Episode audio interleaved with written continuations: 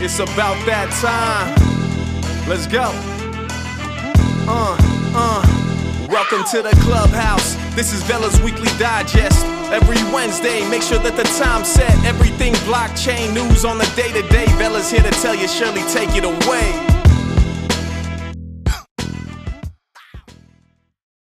Welcome back to our weekly Clubhouse stream. I am Sirli Valge, COO at Velas, and behalf of our team, welcome to the Velas weekly blockchain digest. As always, I am joined by my co-host Delphine Forma, who is the Chief Compliance Officer at DAL, board member of the OpenVASP Association and a prominent voice in the global blockchain ecosystem. Thank you for joining, Delphine. Uh, I'm extremely excited by our topic and special guest tonight. As uh, being active in crypto space myself, little over four years, there have been some days I'm thinking, that's it, I quit. I would be thinking, is it actually worth the nerves and hassle after continuous confront confrontation of scammers where it didn't end up very fortunate? And I learned, I can say I learned the hard way, as there were some financial losses. And these experiences, of course, provided, provided me with a very thick fraud filter and with the principle to trust no one in the crypto space. and also to follow a bunch of verification steps when it comes to exchange and marketing partnerships and so on.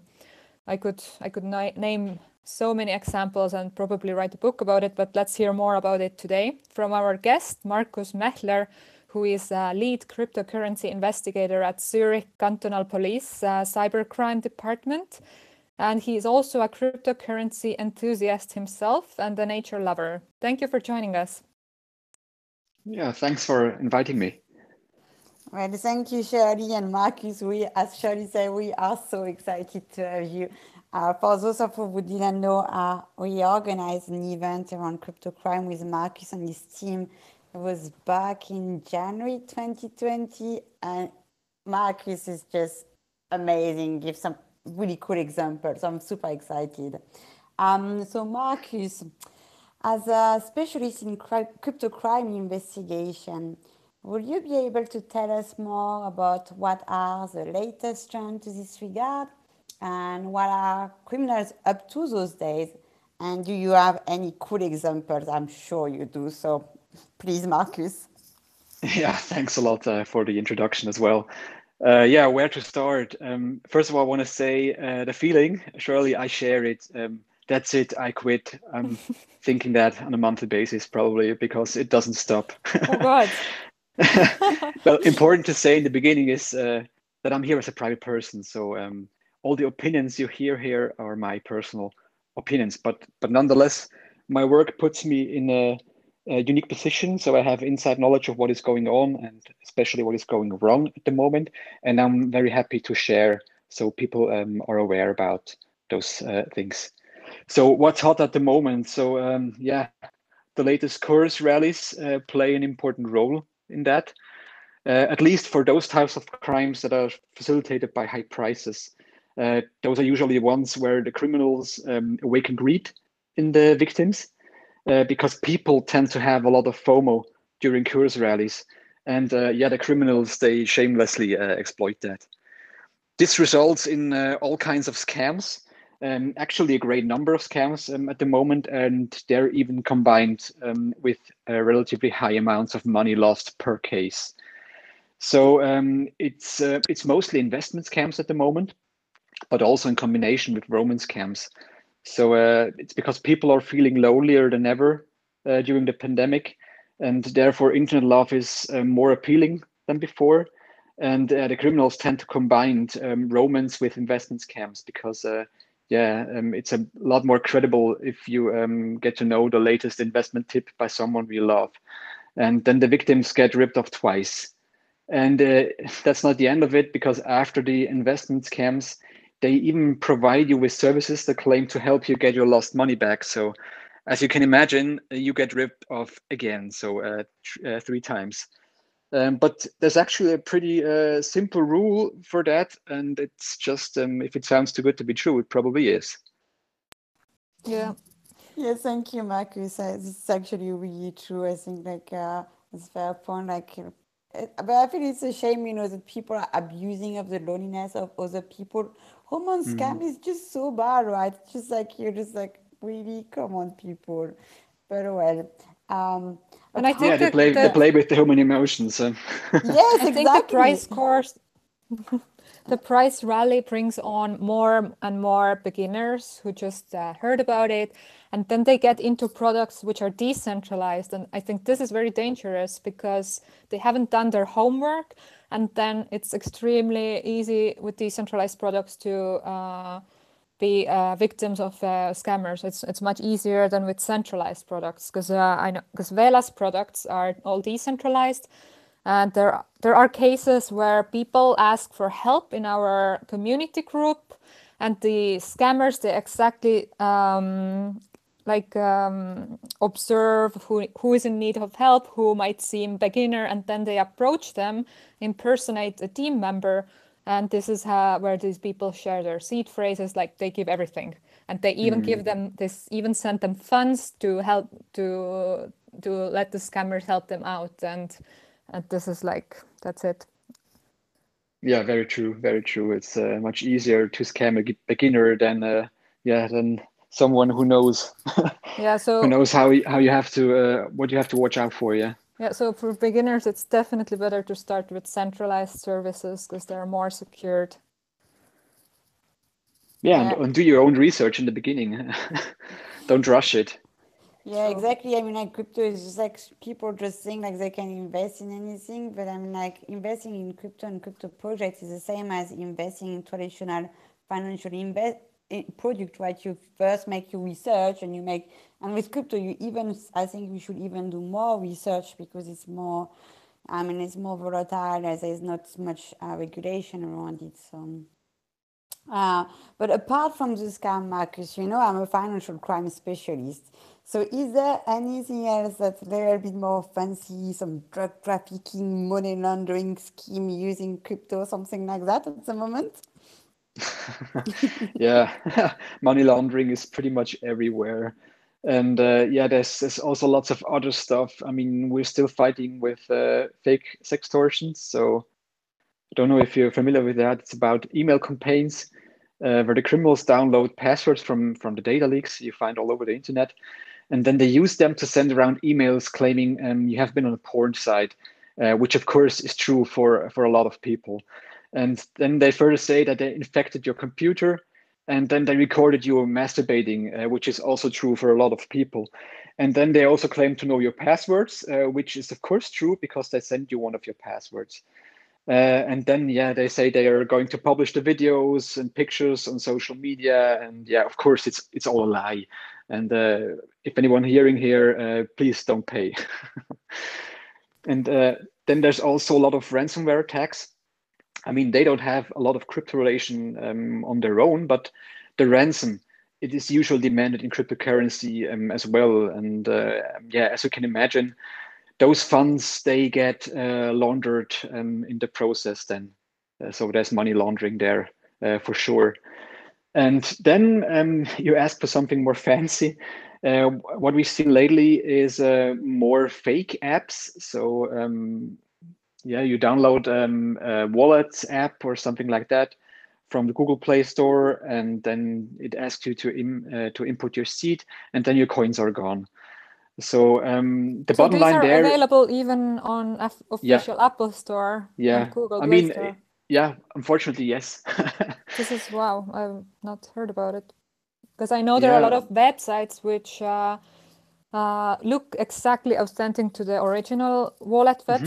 and then they have the option to enter your seed phrase, and then it goes to to scammers. But um, I mean, we have a wallet on which is like online, offline, and mobile. Mm-hmm. So how can we, as official wallet provider, protect ourselves? Yeah, I mean that's that's that's a good point. Yeah, um, usually you think that you're safe when you download from the original app store um, of your of your ecosystem, and and uh, I mean that's usually true. I mean it's a lot more secure than if you just download something uh, of the internet, which uh, screams uh, scam uh, very very loudly. But I mean, there's uh, may sometimes I mean, uh, especially on the Google App Store they don't um, have they don't look at the apps um, their due diligence uh, in depth so like they do on the iOS store, for example. And uh, Mhm. maybe there's uh, apps that sound somewhat similar to uh, to the uh, official app, but it's not quite the same. hmm Okay, because I know that there have pretty strict uh, like verification procedure to get your app out there, but I Mhm. guess um, there are ways. There are always loopholes, and uh, unfortunately, yes. But I mean, I don't. See, I also don't see any reason to input your seed in a in a mobile app. I mean, just make a new wallet there and uh, leave your your major funds where you have them. Well, it's in certain cases it is necessary to uh, if you want to restore if you want to restore an existing wallet, you have to Mhm. put your seed phrase in. But actually, that's a good point. You can just Yeah, but a then you one. don't use a mobile app, and then you lose use your Mm-hmm. um, cold wallet uh, desktop app, uh, something like Electrum or something like that. So you're you're safer there. I wouldn't do that on an on a mobile phone, Okay. and especially not on some shiny new uh, mobile app I haven't uh, heard of yet.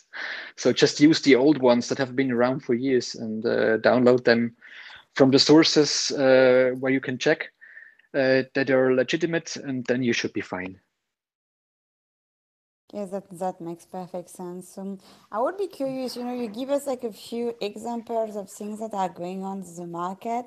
I mean, what would you say to the victim of crypto scam or fraud or, or crime? Why is the thing that they should do? Like, let's say, I don't know, I've been, let's say tomorrow I'm victim of from a romance scam. So some guy's trying to impersonate himself and he says someone else and then you know i'm stupid and i fall in love with the guy and then he asks me to send him bitcoin and i'm like here you go here you take all my bitcoin so what what should you we do in this kind of uh, case I mean, uh, usually it doesn't start with Bitcoin. It starts with, with other things to, to gain to gain your trust. Um, for example, I've seen uh, cases where they provide you with the e-banking logging of their um, of their fiat accounts. I mean, of course, it's all it's all fake, but uh, it looks very legitimate. They claim something like, um, "Yeah, I'm I'm here and there, and I have internet problems, and I cannot access my accounts. Can you please log in and make a payment for me?"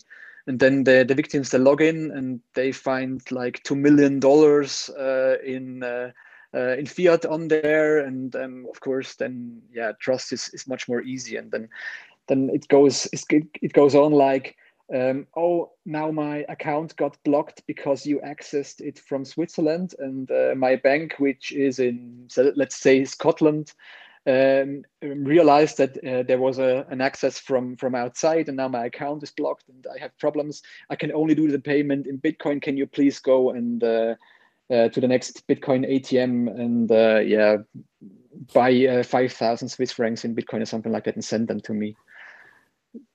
And um, the thing is like let, let's say you're not stupid enough and you don't send the money and then you will go to the police and we and report it maybe i don't know using an online form or going to your local police. But you're on the, your side of the police let's say you know um, you, you, I haven't done any money, but still I noticed that this guy is a scammer and he's trying to scam people and get money out of it. And I will come to you, to the police, and tell you that, and you know, give you some screenshot and stuff like that. Will you do something, or will you just not do anything? I mean, what, what we can do there, of course, is uh, we we try to block all the accounts they they're using, um, and uh, yeah, other than that, um, there's not much more to do if there hasn't been any damage done yet, because we have so many other cases um, where you have to use your resources, uh, yeah, much more wisely. Yeah, I understand. So you you won't try to you know like send him a text and tell him that you're cybercrime police and then you're going to arrest him or something like that, right? they're not scared of us. oh, that's a shame. Actually, I'm interested in in how many cases such um, like let's say you catch the uh, scammer on exchange their exchange account will be blocked initially then this victim uh, reports to you uh, in such cases do people get their funds back yeah, I mean, if if the if you manage to get the funds blocked, then of course. But uh, usually they uh, they don't go and report it uh, just when it happened because they are embarrassed and they wait a few weeks and and then of course the money is gone. But if you manage to block it, you can uh, you can uh, get it back. Yeah. Okay, that's, that's very that's giving hope. Yes. I mean, of course, it depends on uh, what exchange it is on. It has to be some exchange uh, that is compliant uh, with the rules. But uh, I mean, more and more of them are are uh, doing so. So it's it's getting easier for us actually. That's good. That's a good news. So, so what would um, you require from me if I go to the police station? What kind of information would you need uh, a victim to give us in order to uh, start an investigation?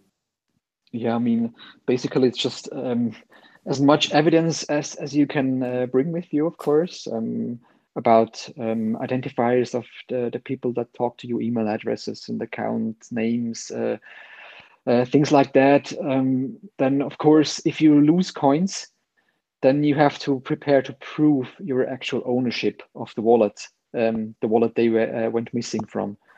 And also, you have to be um, very specific about which addresses belong to you and which belong to the criminals and uh, what transactions from your wallet were uh, now um, fraudulent or, or, not because if you if you don't manage to do that then it's it's just hard to investigate if you don't know um, which is uh, bad and which is good Yeah, that, that, that makes that makes sense. So when you say you will need to prove ownership, like, oh, would I do that? Uh, let's say, you know, I'm a, I, I mean, I know how to do that, but I'm a complete beginner, you know, I'm Vicky on the scan and you're like, prove me your ownership on the first weight. And I'm like, how do I do that? Mm-hmm. Sorry. yeah, I mean, if it's uh, if you come to report uh, to uh, to the Zurich Cantonal Police, I mean, uh, you can bring pretty much anything. I mean, uh, the easiest thing to do is um, if you lost your money from from your wallet, then you probably don't want to use it uh, any longer anymore. Uh, so if it's already empty, you can simply hand over the seed, and then I can go and check for myself. Uh, can uh, restore it and uh, see all the transactions. Or um, if it's if it's hard for you to uh, to find your seed, you can also demonstrate your ability to access the wallet to me. You could sign a message with the private key, but probably as a beginner, you wouldn't be able to do that. Um, yeah, I mean, there's lots of possibilities, but the, the seed one and the, the login one are probably the, the easiest ones. But that's just one part of the story. So um, that just proves that you can access the wallet. Uh, you have to uh, additionally prove that you also had the right to access that wallet. So uh, meaning that you acquired those coins rightfully. So you would have to provide a full paper trail um, where you, uh, yeah, where you just uh, prove that you also bought these coins or mined these coins or whatever you did. Yeah, yeah, that, that makes sense. Thank you for this insight. It's very useful, you know, yes, for our you. listener. If you have any problem, you know, you know what to do. All right, uh, Markus, let's talk about crypto and as a weekly tradition, we speculate with each new guest about the price forecast by end of 2021. Currently, with Bitcoin continuously trying to take the $60,000 mark in the past weeks, are you a happy man or are you more into altcoins? yeah, I mean, of course, I'm happy. I always uh, try to stay happy regardless of the Bitcoin price. And uh, yeah, at this point, um, I still think it unwise uh, to have more crypto that you could afford to lose. Uh, but in the long run, I'm I'm bullish. I mean, I'm uh, I'm a crypto enthusiast, and I think that if you believe in the system uh, of cryptocurrencies, then fiat exchange rate uh, should stop to play such an important role. It shouldn't matter to you how many dollars or Swiss francs you would get for uh, for a Bitcoin. And uh, yeah, also, as I said in the beginning, uh, more than happy. Uh, the prices right now just make me uh, busy. And it will go busier and busier. Yeah, I guess so. yeah, hopefully, yes. You know, like for me, I, I do think like I haven't changed my uh, my stance. You know, I'm do think that before the end of the year we're gonna reach the 100k. Right, Charlie? This is um, yeah. I guess. That's uh, yeah, just PayPal forecast. news. I mean, the prices are going up probably. yeah. Yeah, you know, every day there is like some some news. Like, like I think like uh, today there was an article with Goldman Sachs trying to provide crypto services to their very wealthy uh, clients. Like every day there is something new that Very is driving. every day. Yeah, Yeah. yeah. So actually, I came across uh, ARK Invest CEO Cathie Wood's most recent statements about Bitcoin, and her quote reads, "One trillion market cap is nothing compared to where this will ultimately be." And do you think similarly to Cathie that Bitcoin's trillion dollar valuation is nowhere close to where it might be in the near future? Yeah, well, uh, I don't have my crystal ball with me at the moment, but mm, yeah, my stomach tells me it should be true. I just say uh, fiat money printing machine and brrr. Yes, indeed. I mean, I, I do agree with that, and I agree with that. I think there is still a significant like growth potential, and I do think it's just the beginning of the road towards the mass adoption, and it's going to be quite a big market in the next few years. Uh, let's see if anyone from our audience would be interested in talking about um, the previously mentioned topics. Uh, you're all welcome to weigh in and raise your hand, and I will give you a speaking right. so, anyone in the audience uh, will feel free anytime to raise your hand. Right now, no one is raising their hand, so Delphine, you can go on. Yeah, I mean, like, so there's something I wanted to talk about. Uh, I recently came across an essay by a guy called David Hoffman called The Digital Culture Revolution, which I find like quite spot on. There is, uh, you can listen to a summary of that from, uh, it's a podcast on CoinDesk and it was on Sunday. And I, I would also recommend you guys to have a read through it. I find it really interesting. But basically, uh, this guy, David Hoffman, explains that um, younger generation, and especially Millennium and Generation Z, they do not recognize themselves in current institutions. They feel helpless with everything that is happening. They are not positive at all towards the future and about what is their future in this society. And um, they have to make huge compromise, uh, like living with their parents who are more than 30, that their that our previous generation were not making. And what he's saying is that the vibrant crypto culture is actually bringing a solution to that because it enables individual to create, um, to create and like to, to move forward and like be creative in a different form of environment and create their own culture rather than just working. And I find this point like really interesting. It's a bit cheesy, but when I listened to it, it really touched me. I was like, yeah, this is so true. You're so right. So, what is your opinion, Sirli and, and Markus, on that? Yeah, I think there is truth in almost everything these points touch upon. And it's quite mesmerizing to imagine where this industry, industry will go, how it will develop. And I believe that we are just beginning to understand the true potential of DeFi, for example.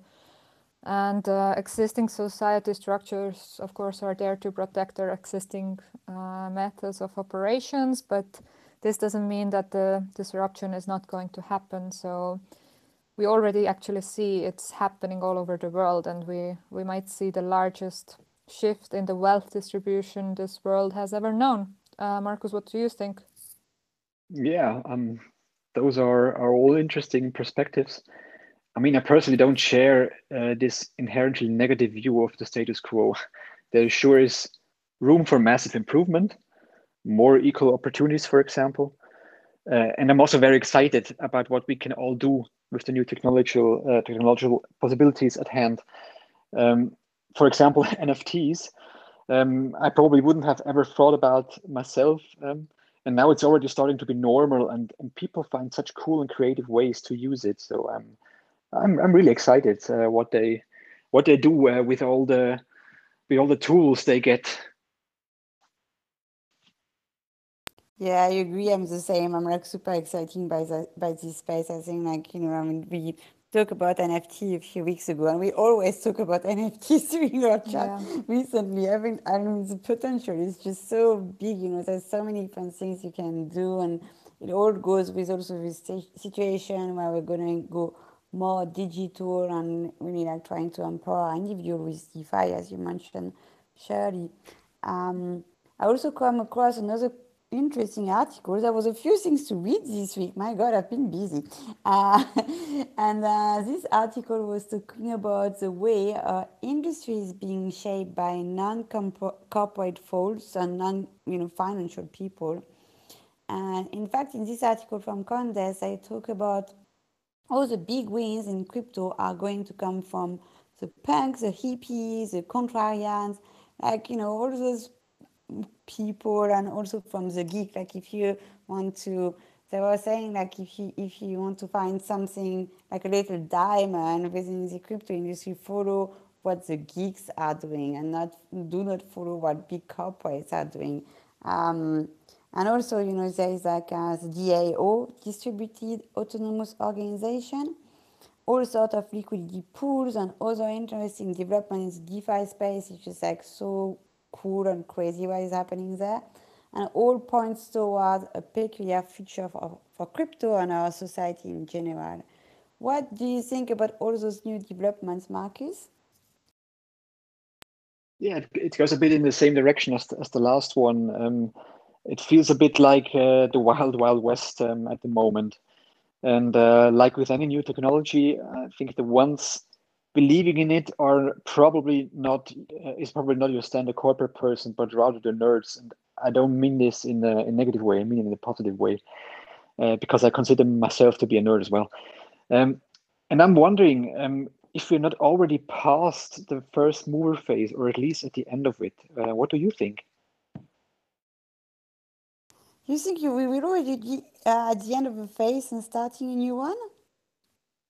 Yeah, true. Yeah, I mean the, the big institutions are, are getting in the field, yeah. and uh, I mean it's, yeah. it's starting to You're, change a bit. I mean, me and Delphine are in this space like full time working for last four years or so. So yeah. we're the wrong people to ask from because we're just living in this bubble, and for us it's already like super established. It's only mm, yeah going on yeah, just like keeping growing advanced. and get and we see it like going mainstream, right? It's just, so yeah. cool. Like some stuff like that were happening like two years ago. We were like super underground and now it's like all in the open. It's just like really cool to see it going that way. Uh, but there is probably, but there is actually a lot of other stuff going on that are still a little bit under, underground, right? So um, let's see what's going to happen. I'm very excited about all that as usual. yeah. Uh, in other news, um, Elon Musk has recently announced that you can buy Tesla with your bitcoins, which is amazing, no? Uh, but there are two sides. Um, this is the next step in mass adoption. It's good, but um, uh, they have so-called lemon laws in US. Uh, so in short, if your if your fifty thousand dollar Tesla is a dude and your state's lemon law entitles you to a refund or buyback, Tesla says it will pay you back in one of the two ways. So it will either return the exact amount of bitcoins from the time of purchase or it will pay back the $50,000 in cash, so to say. So it reserves uh, the right to choose which uh, way they refund. Is it Bitcoin or dollars? Um, Delphine, Markus, would you buy a Tesla with your Bitcoin? Of course, no, Shari. This is just a re- complete rip-off. You know, when I when you when we talked about this lemon law, so now I went to make some research from a legal point of view, and then I was looking at what Tesla was saying. Saying I was like, no, thank you. I am not gonna buy a Tesla with Bitcoin, right? Uh, but maybe you know what? Maybe I will buy uh, Elon Musk NFTs. You know, and you know he recently tweeted that don't DeFi DeFi. Curious to see what, what will happen there. I mean, like Elon will surprise surprising me every day. You know, he's just more crazy and crazy on that space. So Markus, what's what's your um, opinion? I think it sounds like a pretty good deal, at least for Tesla. So I'm with Delphine here. I say no, thank you. Same, but it's a very clever move from Tesla. I, I see what they're doing there. Yeah, and you know, I, I don't think people will actually really read through the term of, of condition of paying with Bitcoin, right? So, yeah, for sure, it's in a super small, small font.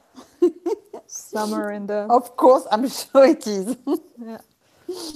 Okay, I really want to hear, uh, Markus, your opinion on the next piece of news. So, Chainalysis raises $100 million, underscoring surging demand for blockchain surveillance. The compliance minded crypto data firm is now valued at $2 billion after a Series D raise from Paradigm, Ribbit, and others. Uh, Markus, what are your thoughts on this? So, yeah, that's really, really huge. And, and I would say uh, that the very, very generous funding shows basically two things. Uh, first, uh, the combination of the technology we have and the AML and KYC we um, have in place, it seems to generate a market need for such tracing solutions. That's the first thing. And uh, yeah, the second thing, Chainalysis seems to uh, be doing a pretty good job. Uh, yes, indeed, I, I agree with you, Markus. I mean, like, as you know, a compliance officer, I've been using Chainalysis in the past. Uh, I've actually helped them to build up the tools. So um, I think it's it, they are doing a great job, but also they have a really good product. The only problem is that it's in the US, so that's not so cool uh, from a compliance point of view when you have an exchange in Switzerland. Um, but also, I mean, like they're raising so much money because it's a very, very useful tool from a compliance point of view because it will allow you to screen all your transaction and risk rate transaction, risk rate wallet.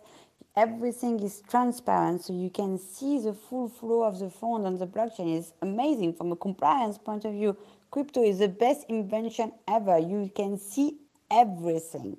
And Chainalysis has uh, other uh, blockchain investigation tool. What they do is they allow you they will name cluster of address. So instead of just seeing like where the funds are coming and where they are going, you might also see that, oh, okay, you, you won't have to use like a blockchain explorer for each, each transaction.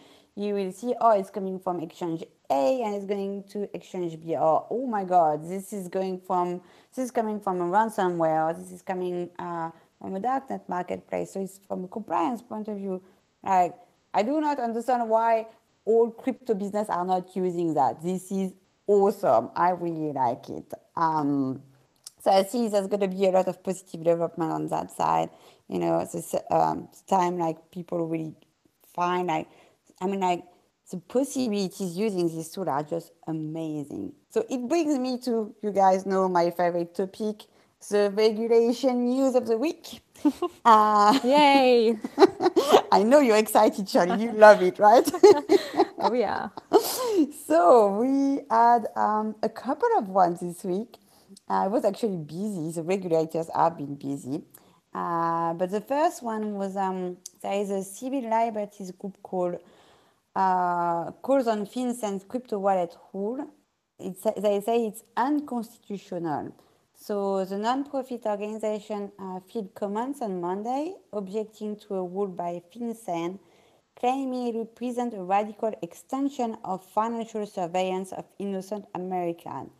So I think they go a bit far, but I would agree with them because um, basically it's a rule that FinCEN has tried to implement, I mean, suggest end of last year. They tried to pass it and give like a very little time to crypto business to contest it, and then obviously they give it more time because it was not con- constitutional from this point of view. But it will uh, it will be reporting crypto transaction uh, to regulator, reporting everything. And as we have seen in the past, you know, I mean, FinCEN database is not very secure. I think there had been like a big uh, data leak on that, so not so good and it's nice that you know there is actually uh, organizations that are, are contesting it so loudly. I think it's pretty cool. Uh, next one on India, you know, guys. I mean, weekly a... Indian news of yeah. banning crypto. so it's keeping going, you know. always have something going on there. So it's how is it this time? and I'm not sure you were waiting for it, right? Oh yeah or Nigeria. But oh. this week we don't have anything from Nigeria. So how, what are the Indians doing again? So apparently the millennials. So again, uh, this is about the millennium generation. It's a fancy topic today.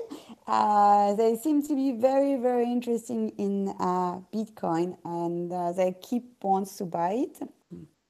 Uh, but you know, in India, they want to have a crypto ban, right? Uh, so this is kind of like the regulator saying like, oh, we don't want to have any crypto, but the youngest generation are still excited about it and are still buying it, and which is I think quite good. Um, another one, we have the U.S. government with suing a decentralized content platform uh, called LBRY over 11 uh, million in token sales. The, the Security um, Commission says that the LBRY sold unregistered security, where the classic US, you know, they do that once in a while. They are quite active in looking at projects. So be careful if you do anything in the US. Uh, by the way, I'm not providing any financial advice or neither legal advice, right? Um, then we had the Dubai Financial Service Authority that is seeking feedback on a new security token regulation. I was actually quite surprised to see that this morning. And they give uh, the industry 30 days to comment it. Let's see what's going to happen there. Uh, we obviously always have China in the news, and um, the China digital yuan will be back up to Alipay, WeChat, uh, as said the PBOC. In order to support retail payment systems, the central bank has to step up uh, its own digital yuan. And then last but not least, the UK FCA, Financial Conduct Authority, has published uh, today actually a new policy statement uh, that includes crypto company on the list of businesses that are required to submit a financial crime report. So basically, when you're reporting entity under the uh, to the FCA every year, you need to send them um, a report about you know financial crime, about um, everything you have in place to fight it, what you've been observing, and so on and so forth. So no crypto companies are going to be into there. And I guess FCA is going to be very busy because apparently this will jump the reporting entity to 7,000 from 2,000 to 7,000. It's quite a big jump. FCA is already very busy. I don't know how they're going to cope up with that. Let's see. So Sirli and Markus, do you have any uh, opinion on those items? Good, bad, ugly, funny? What do you think? Yeah, now I know why it's Sirli's favorite. This part that was massive. well, I'm actually I'm absolutely no expert in those topics, but uh, if I hear the news about the the India crypto ban, um, I mean that sure is ugly. That can't be the solution, and uh, it reminds me uh, of the various gold bans we've had in history, and um, I'm wondering what how they will do it. How do you, what do you think, Sirli? Oh yeah, I've heard about the gold ban. Was it like 1930s?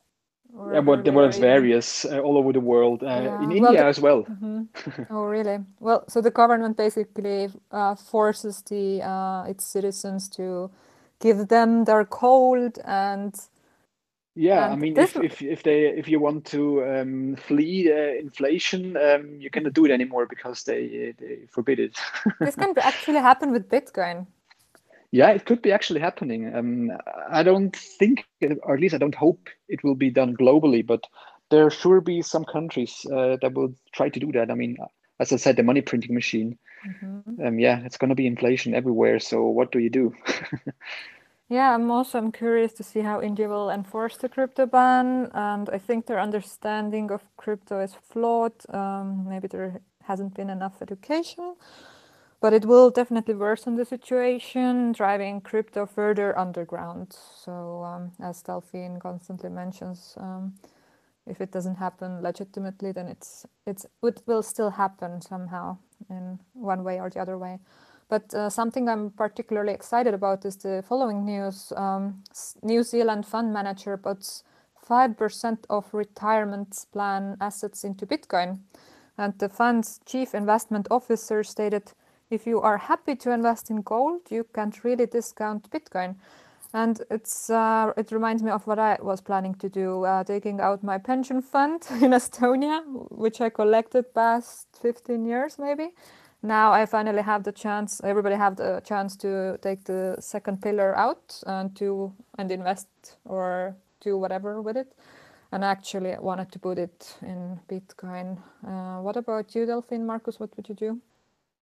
Well, it seems like it's a bit of a trend. Remember, I think a few weeks ago we were talking about this um, Israeli pension fund that was also trying to get exposure to Bitcoin, and you were mentioning that uh, in Estonia, I think a pension fund can actually invest in Bitcoin. Well, Tracker my, product, yeah. Yeah.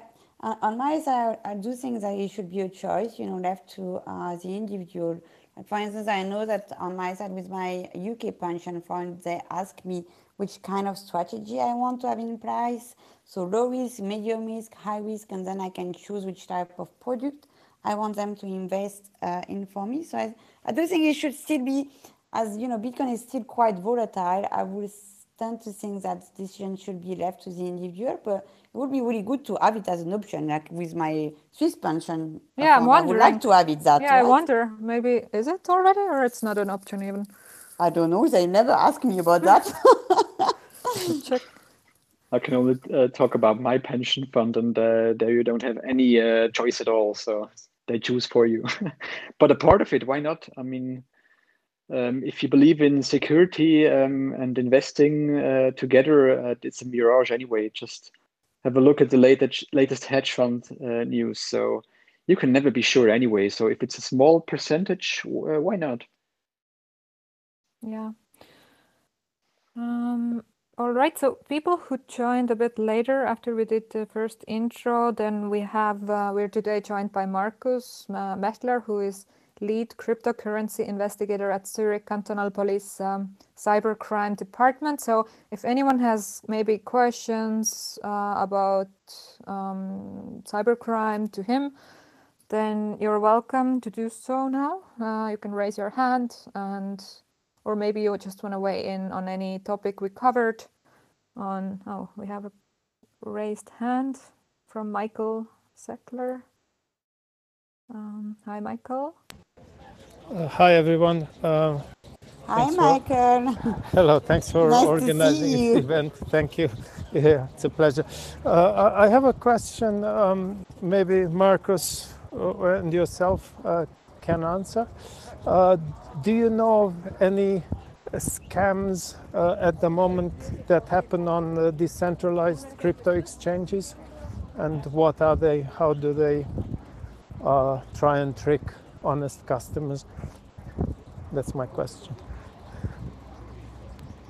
I mean, we don't have any recent uh, scams here in the canton of Zurich, but it doesn't mean that they're not out there. I mean, there sure are um, scams that they're trying to uh, pose as legitimate um, decentralized services. But I mean, if if it really is uh, properly programmed uh, in the decentralized service, I don't see how um, it could be a, really good scam because you would then see it in the code that it's fraudulent uh, from the beginning.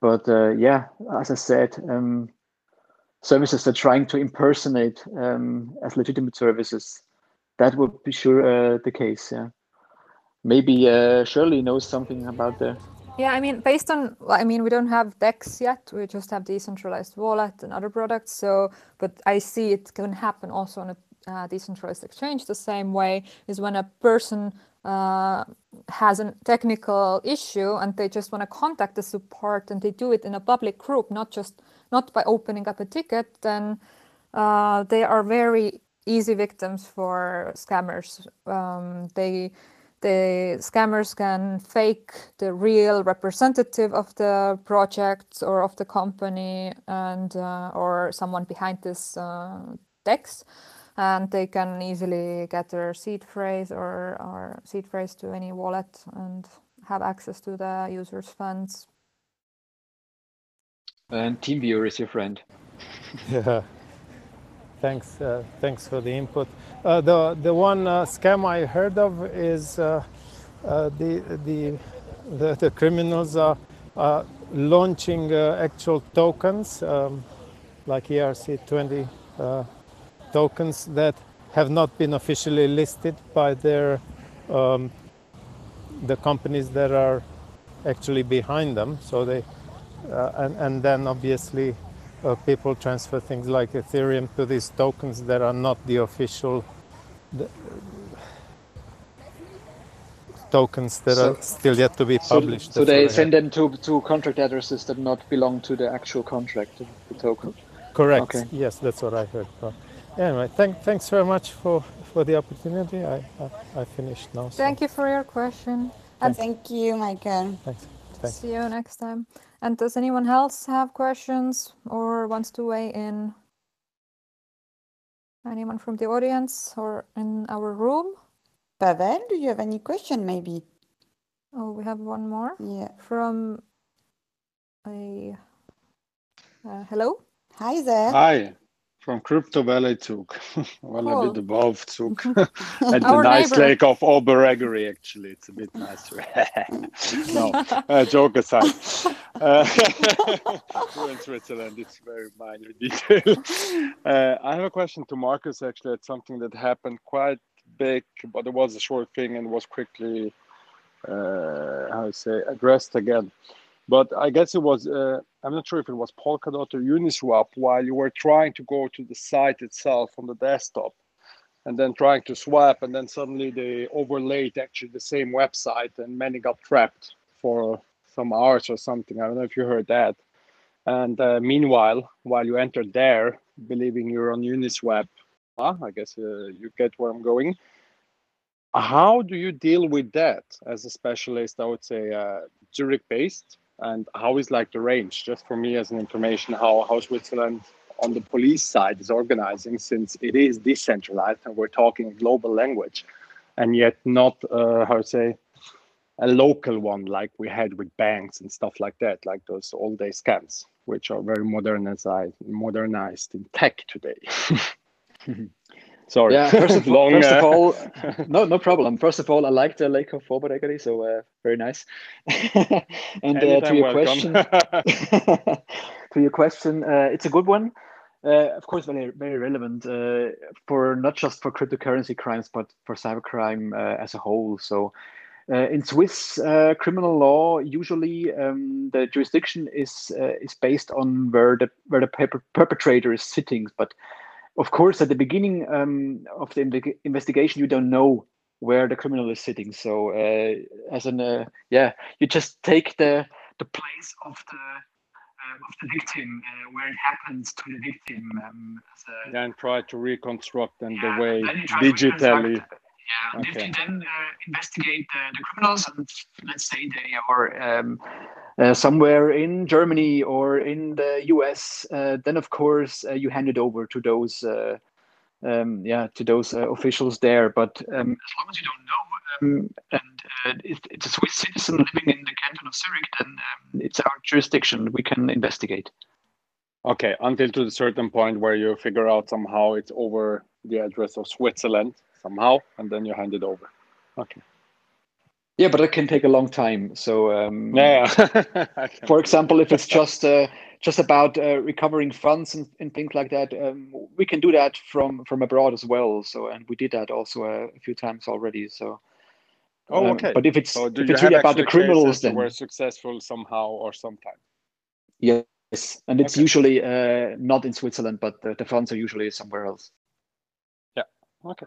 No, because I was really thinking uh, how hard it is. I can just imagine. I'm not a police guy, and especially today in tech, where it's quite easy. I mean, I'm not a programmer, but to understand the framework, it's it's, it's quite easy actually to to run the scam quite quick, especially on unused uh, users. I would say, especially in the crypto area.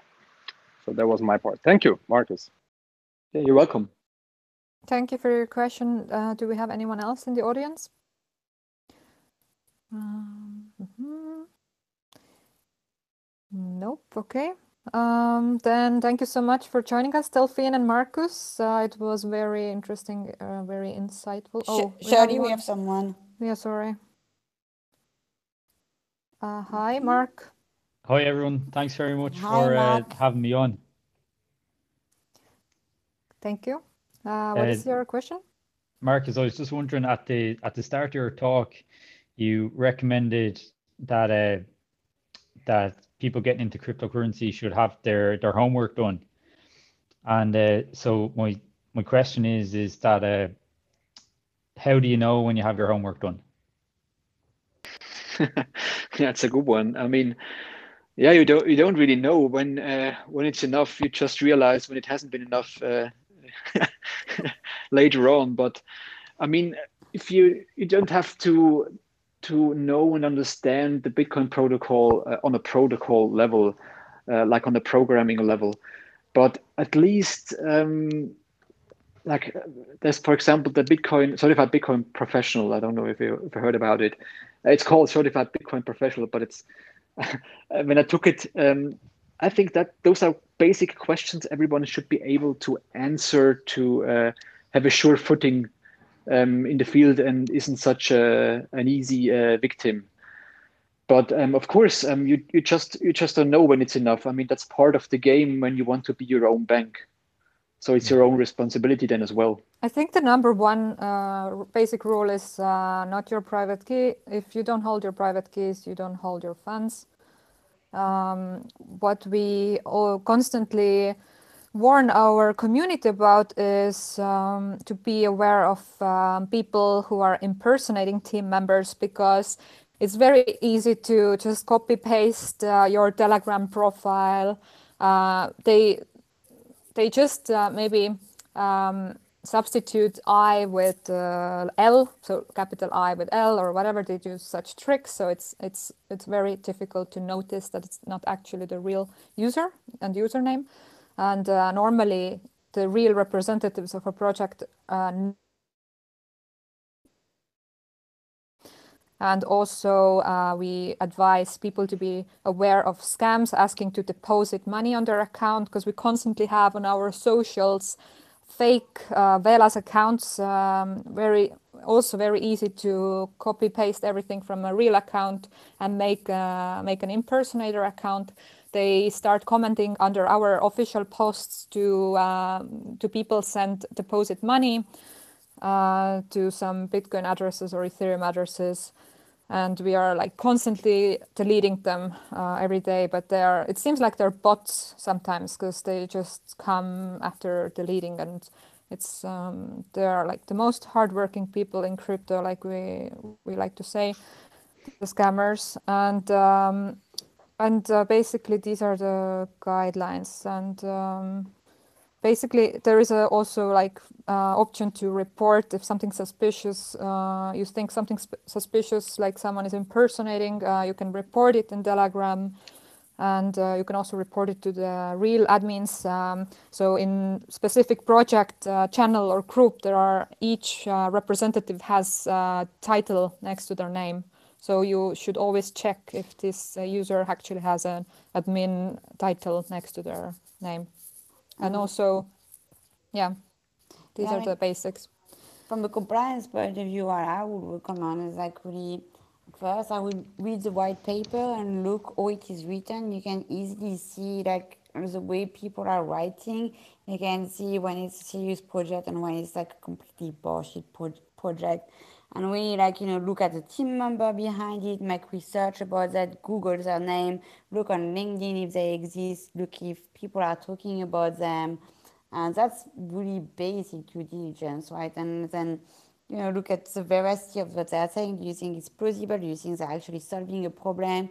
And like just google the name of the project. You probably find a lot of information if it's a real project and generally, you know, you can also check on forums and things like that what people are, are saying about it. Uh, but just like just names checking, like just check the names of the, the people behind it and read the white paper. I mean, that would be my uh, recommendation. But it's not, that's my personal view, right? So also definitely review exchanges. Don't go to some exchange just because of, it has maybe a better rate. Uh, like you can use CoinMarketCap to check what are the top exchanges, and these are most probably your safest bet.